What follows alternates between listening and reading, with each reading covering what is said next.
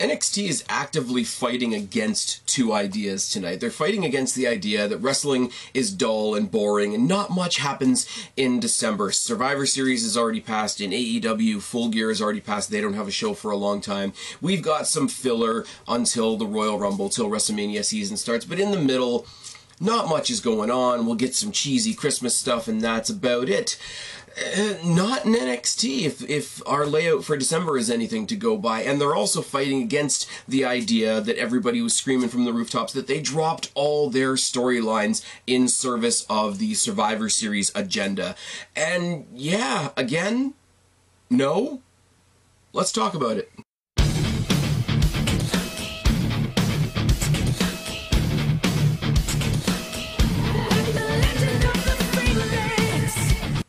What's going on, everybody? It's your buddy, it's your pal, Phoenix, the YWC Rally Check, here with your December 4th NXT review. We're rolling down to the end of the year. And uh, yeah, I guess I should start off with uh, you guys are very used to, if you've been watching me on the YouTube channel for a long time, podcast listeners, you guys aren't used to this yet because I've only been doing that for about six weeks. Uh, YouTube viewers will know that usually I take a break in December.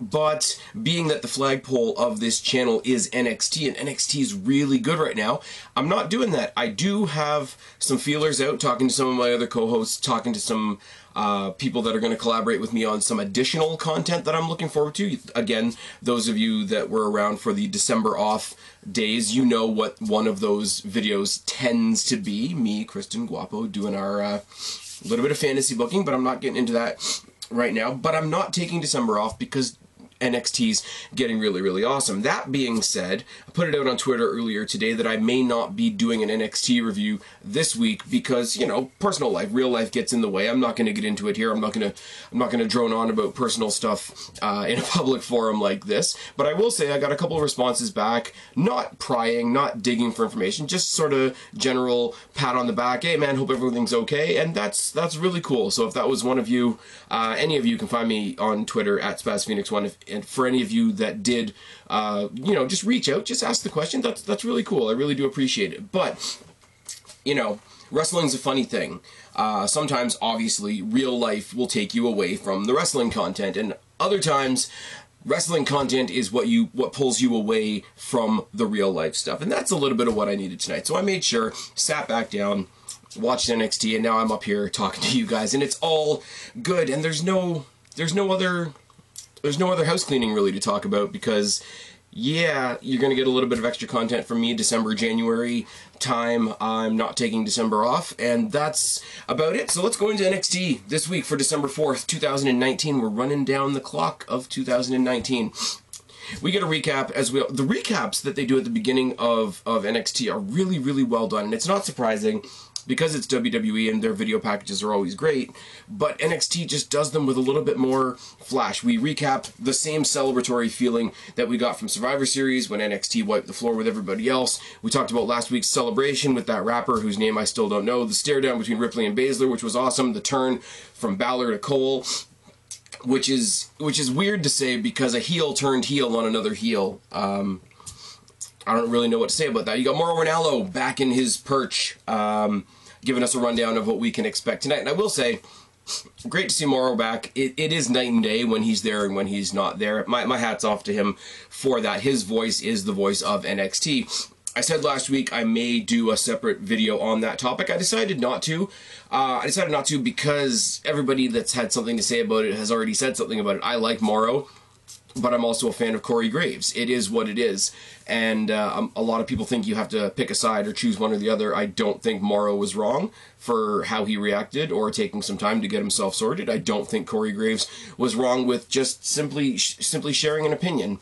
And I know other people want to put other meanings on that but that's just where I stand. I didn't do a whole video on it because it may tie in to a larger topic that I hope to be tackling at a later date or sometime in January, and that may become part of the conversation, and I don't want to get repetitive.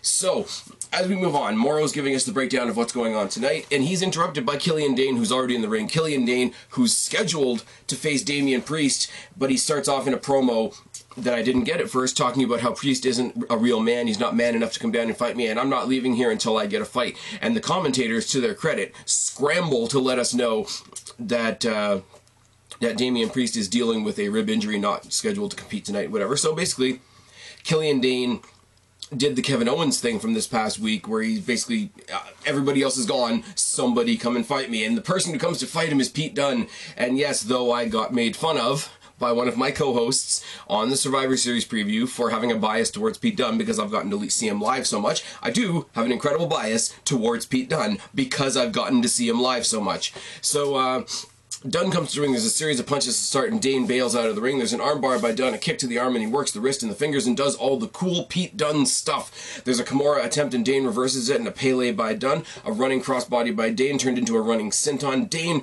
rakes the face. He hits him with elbow shots in the face, like point of the elbow, to the nose, to the bridge of the nose, to the forehead, right between the eyes, then chokes him on the ropes. A modified crossface by Dunne, and enzuigiri in his shoulder by Dain, head and arm lock by Dain, and a running back elbow. Corner enzuigiri by Dunne, elbow to the back of the neck, which always looks dirty because it's, you know, it's the, uh, it's the proverbial shot you don't see coming and uh, we as an audience it's one of those things where we as an audience feel the pain because we see it coming and the wrestler doesn't. And yes that's just storytelling and yes i get that he does actually know that it's coming but it still works. Dain comes off the apron to or sorry dunne comes off the apron to do something and hurts his knee and this changes the entire story of the match because Dunne while I am incredibly biased, anybody can come and fight me, tell me this guy's ring psychology isn't on point. Because for the rest of the match, he's selling the knee, and there's a huge suicide dive by dane while he's dealing with the with the knee on the outside, and they brawl on the outside for a little bit.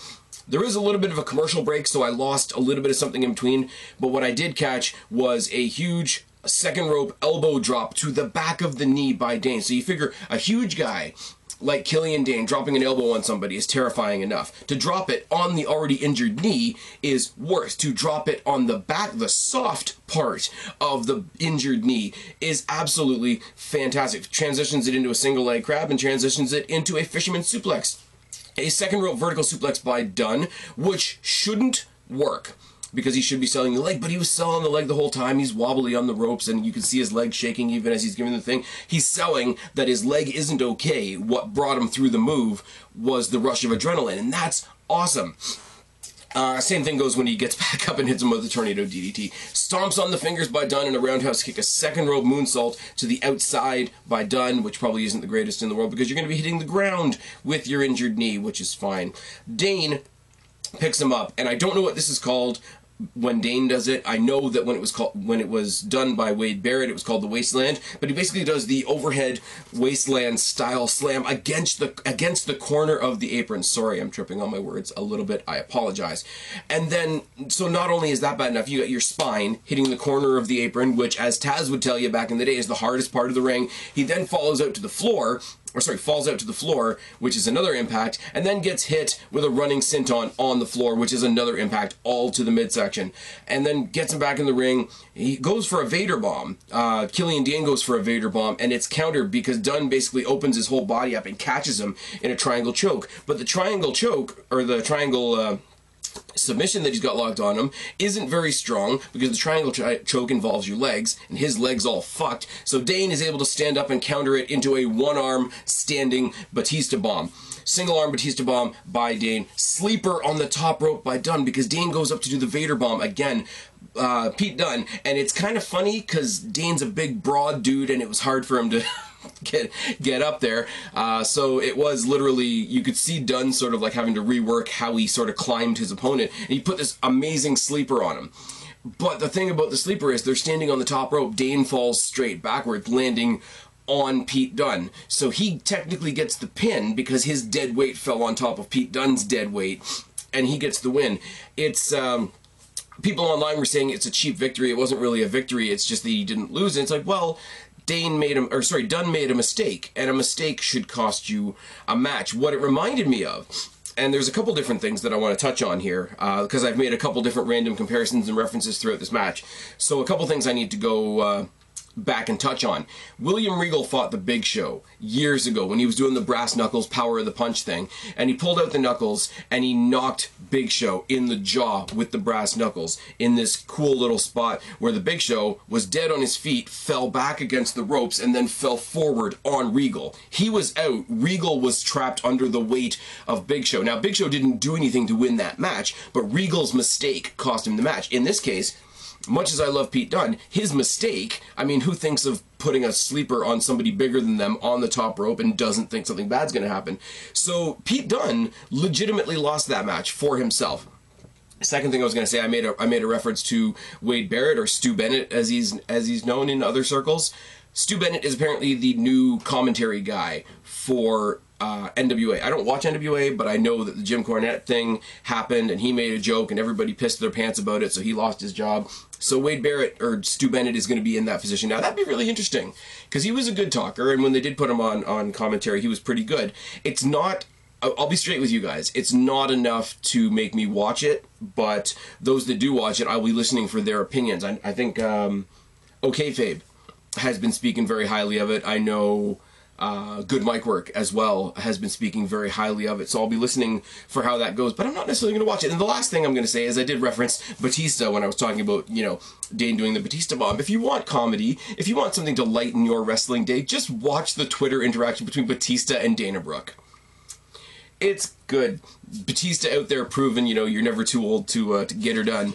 And uh, that's all the random references I have for you right now. Backstage, we go to talk to Dakota Kai, who's got a match with Rhea Ripley tonight, which was one of the selling points of me watching tonight. Not gonna lie, I saw it. It was posted over and over and over again on social media and all the other places. Um, Rhea Ripley's going to take on Dakota Kai. Now, a year ago, or even six months ago, or even three months ago, when Rhea Ripley was a heel and Dakota Kai was a face, I would look at this match and think squash. But it's not. But she has a promo in the back about basically Rhea Ripley is an idiot. Like, you know, you cut me from the team because you know, I was I was soft or whatever, and this is exactly what you wanted me to be. I don't know what the fuck your problem is, pretty much. And then somewhere in the middle, she called me a Yima hood rat, which just made me smile, and I'm sure all the advocates and SJWs got real, real salty about that one.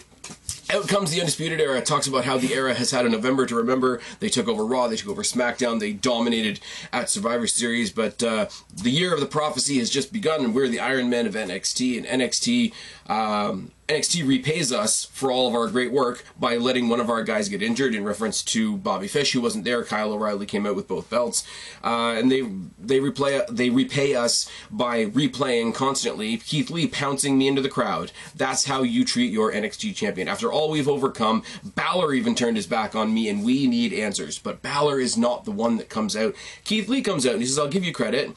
But I, will give you the credit for what you've achieved. You, you know, you're all champions and you all did what you did. But I mean, we beat you at War Games, so I'm an agent of change. You might have all the gold, but I turned your NXT champion into a GIF. You're welcome, which is true. Adam Cole getting pounced into the crowd last week was absolutely insane. And everybody on social is like, oh, well, what's the big deal? It's not a real crowd. It's just, they're just plants out there. It was still cool. And the thing is, if they were real audience members, somebody probably would have gotten hurt. So is that what you're looking for? I'm, I'm just saying I don't get people sometimes. And, uh, after beating you at War Games, I'm just standing here right now deciding which one of those titles I want to I want to take from you guys. He hits Adam Cole in the face with a mic, which isn't exactly a babyface move. Is it a three-on-one mugging ensues? But Lee stands tall. Ciampa comes down to help as Cole tries to leave. Ciampa attacks Cole on the ramp and feeds him back to Lee. The Undisputed Era bail through the crowd, and Lee and Ciampa both stare at the NXT title that has been conveniently left on the ground for storytelling purposes. It's all good. We have Xia Li in the back, and she's calling out Shayna Baszler. And uh, there's a really good match coming up, and I have a thought at the end of it, and uh, probably people aren't going to agree with me. Just uh, spoiler. We get a video package, a really nice video package on Kushida talking about where he broke his wrist wrestling Walter back when he wrestled Walter. I think it was like two months ago.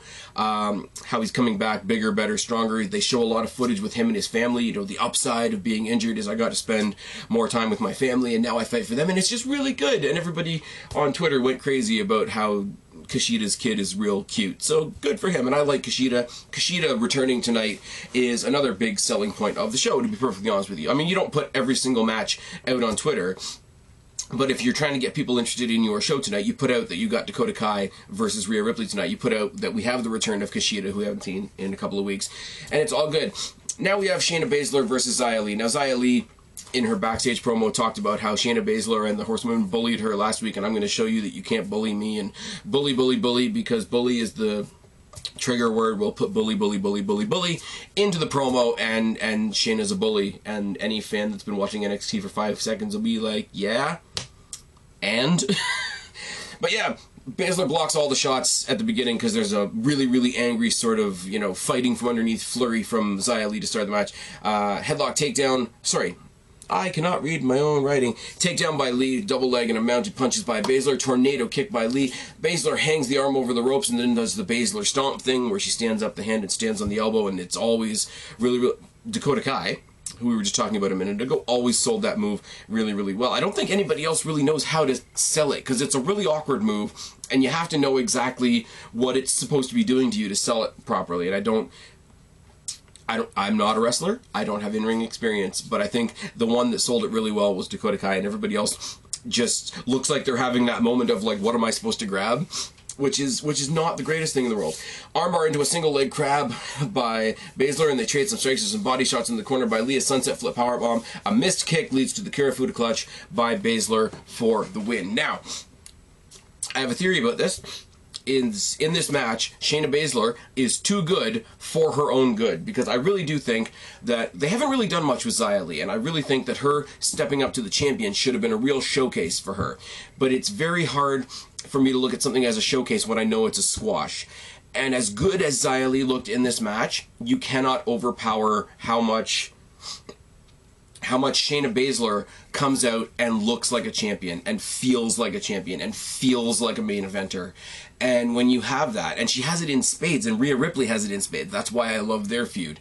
Um, when you have that in spades and the other person just doesn't, it's hard to ignore the fact that it's a squash, and it's hard to appreciate what a good showing Li had in this match, which is awesome in a way because she still feels like an underdog because she still feels like she got squashed but in the end she had a really good showing against somebody who's a bigger star than her. So for all the uh, for all the little attempts that were in here done in here by Baszler to make Xia Li look good uh, they were all for naught because Baszler is is too good, and that's really unfortunate because people are going to say that she can't put other people over, which isn't true.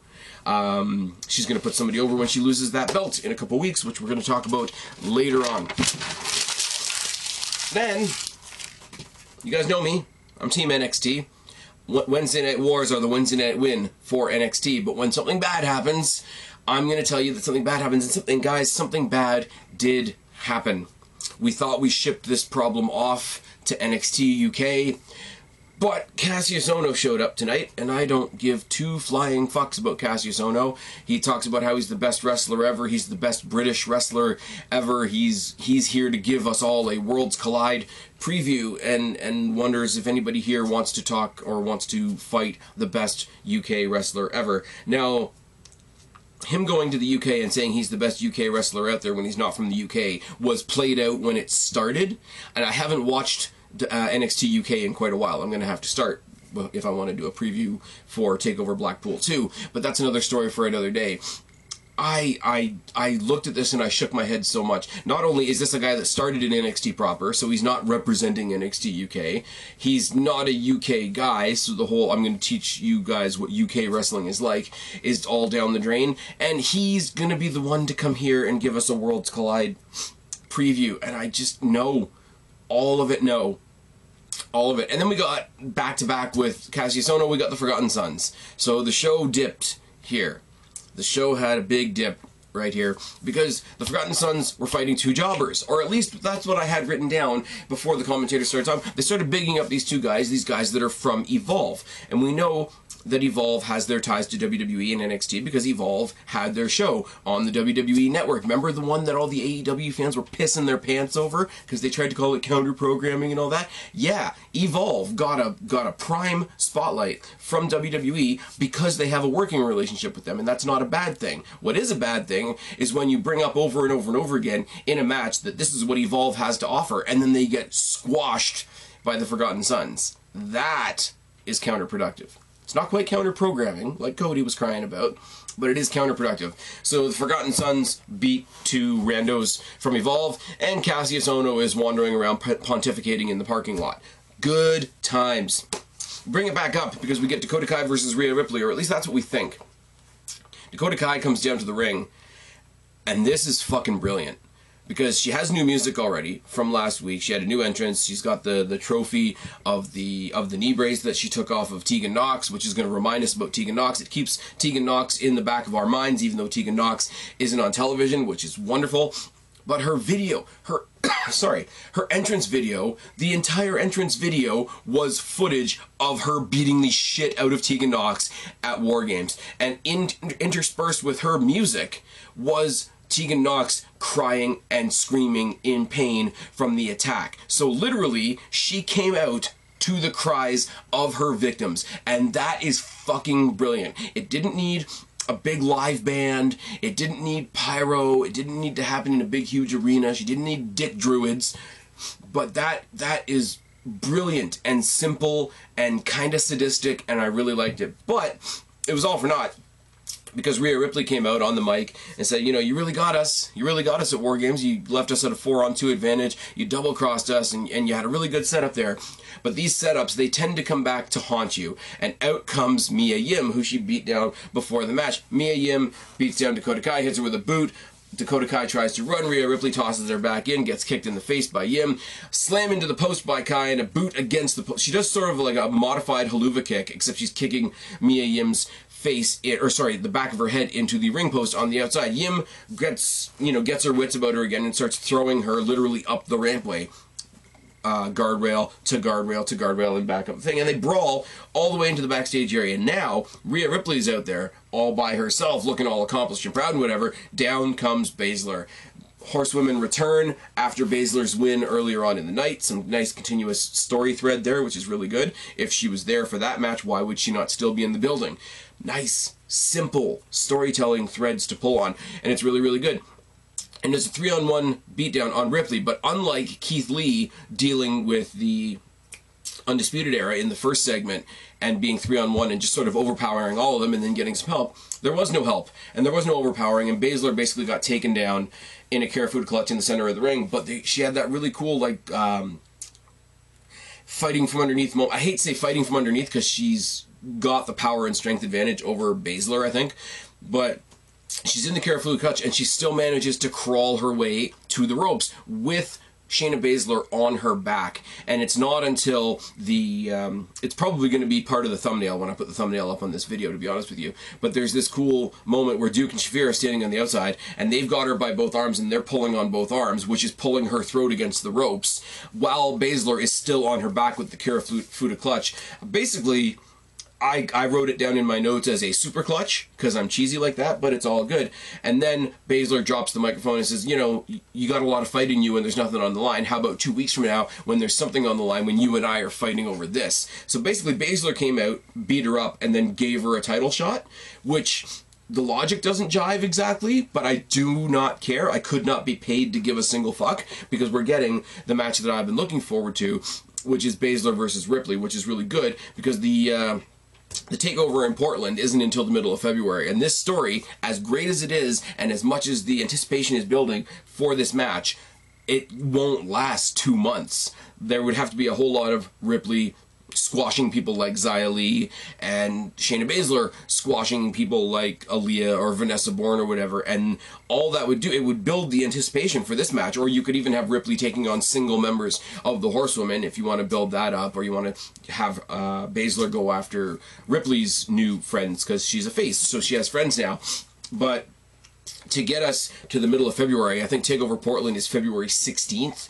Uh, you would basically have to decimate the rest of the roster for this match. And as much as I think this match deserves it, you have to have a way to rehab the uh, the roster after after a, a, a purge like that. And I mean, cards on the table right now, Ripley's taking that belt. And as soon as Ripley takes that belt, we're going to see Baszler on the main roster. So Ripley needs to have other people around her to fight. And if they've decimated everybody, she becomes a one woman roster. Now, she could do that but at the same time, it's not something I think they have to put on her shoulders.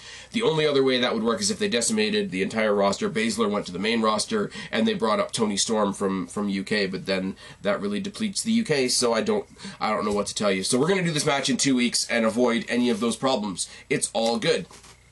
Ciampa versus sorry, Ciampa and Lee and Don, Dominik yeah, Dominik Dijakovic, stupidest name in the world, are taking on the Undisputed Era in a six-man tag. Tonight, if you hadn't already predicted that, we get a video package on Balor basically where he's making it crystal clear that he's not siding with the baby faces and he's not siding with the heels. He's there for himself.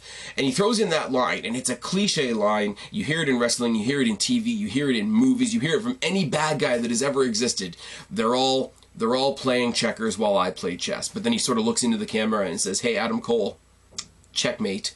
which is really really good isn't it it's it's it breaks the mold it breaks the okay you're a good guy you're a bad guy you're a good guy you're a bad guy black hats white hats thing. And Balor's just like no I, I hate everybody. And you're all fucked. You guys are all fighting over who wants to carry the banner for NXT and there would be no banner and there wouldn't be NXT without me. My past becomes my future. And it shows a bunch of pictures of him at various takeovers and when they did Beast in the East and when they did Takeover London it's him it's funny to see because it's him with the old like square looking NXT title.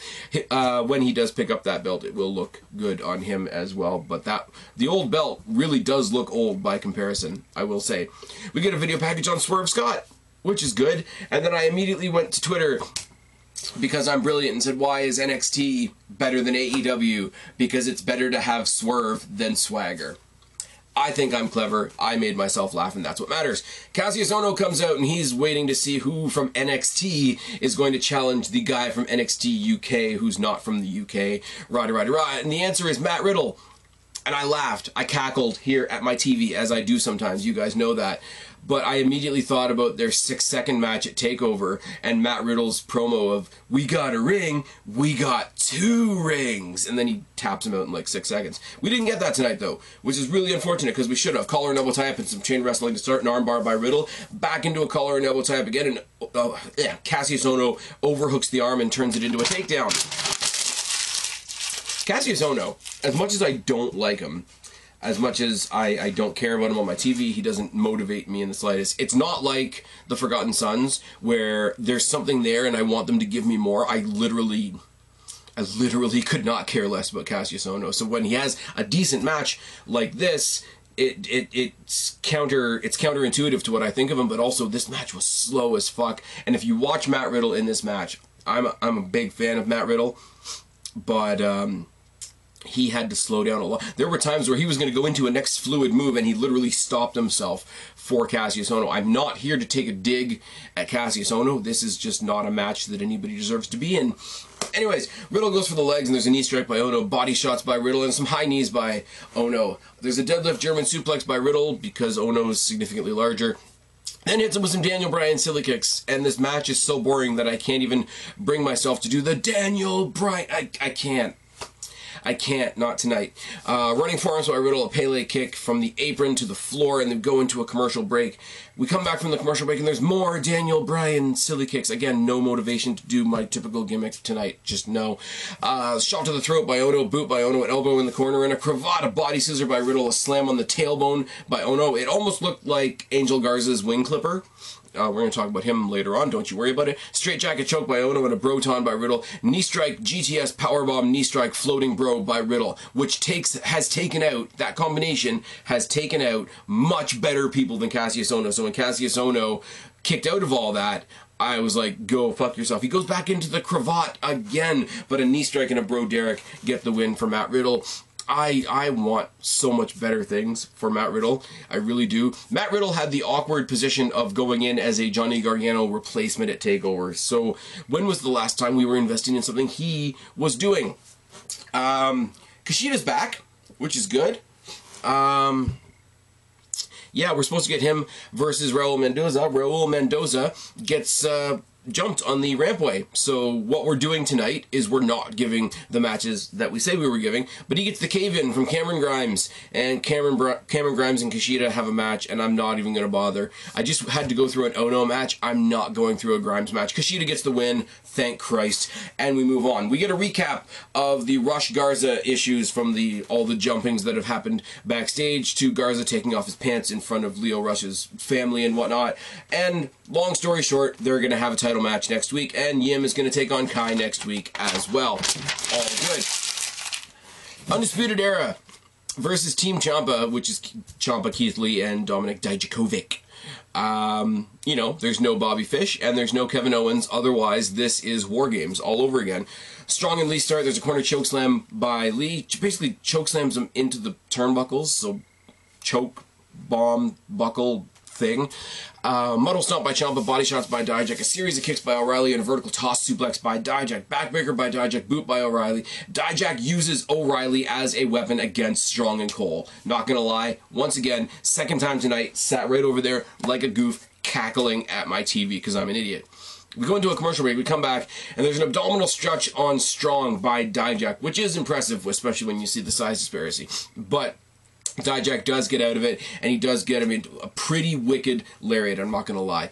Body shots in the corner by O'Reilly and kicks to Lee and Dijak on the outside, which is nice. Hot tag to Ciampa. Ciampa takes out everybody. Suspension DDT from Ciampa to Cole. Project Ciampa to O'Reilly. Knee strike by Strong. Strong and O'Reilly double team Dijak for a little bit, and there's a gutbuster by Strong on Ciampa. There's a pounce from Lee to Cole just because we're to, you know, recreate that gif, except it's in the ring, so it's not as funny, so whatever. Super kick by Cole. Instant by Cole. And out of nowhere, Finn Balor Finn Balor rushes the ring, dressed all in black, and he drop kicks Cole. He drop kicks Cole into a ref and everybody else that was trying to climb the turnbuckle in the one corner there, which takes out the ref for a little bit. So Adam Cole is down following up on the attack from last week. But then Balor turns to Ciampa, hits the 1916 on Ciampa, just in case we weren't already clear that Balor gives zero fucks about anybody, and it's great. Uh, but he comes face to face, and this is random, with Keith Lee. Keith Lee hits probably one of the biggest spirit bombs I have ever seen on Balor. Balor and Lee both bounce off the ring with the impact of this spirit bomb. But then the ref comes back uh, to consciousness, and Lee hits a gigantic jackhammer on Cole for the win. So Team Ciampa gets the win. The more important story being that Keith Lee has just pinned the NXT champion. William Regal, just as we're closing out the show, William Regal comes out and says, in two weeks, Adam Cole will be defending his NXT championship. But who's he going to defend it against? We're going to find that out next week because next week we're getting Balor versus Ciampa versus Keith Lee, and the winner of that goes on to face Adam Cole the following week. Here's a hint it's going to be Balor, isn't it? Anyways, so for the next two weeks, for your Christmas season, we've got Mia Yim taking on Dakota Kai next week. We've got Lio Rush versus Angel Garza for the Cruiserweight title next week. We've got Baszler versus Ripley for the women's title in two weeks. And Adam Cole versus probably Finn Balor for the NXT Championship in two weeks. Please tell me, down in the box below, how December is the most boring month in wrestling, because I'm going to laugh at you. I'm going to tell you you're wrong. And it's all good. NXT saves Christmas. There's your there's your there's your holiday movie tagline. NXT saves Christmas. Follow that motherfucker. Subscribe up there, talk down there. I'm Spaz, your YWC reality check. Subscribe up there, talk down there. Start a conversation, keep all, these conversations going. Don't be a stranger. I'll talk to each and every last one of you later, but for right now, I'm tagging out. And yes, I just did fuck up my own closing. Bye, guys.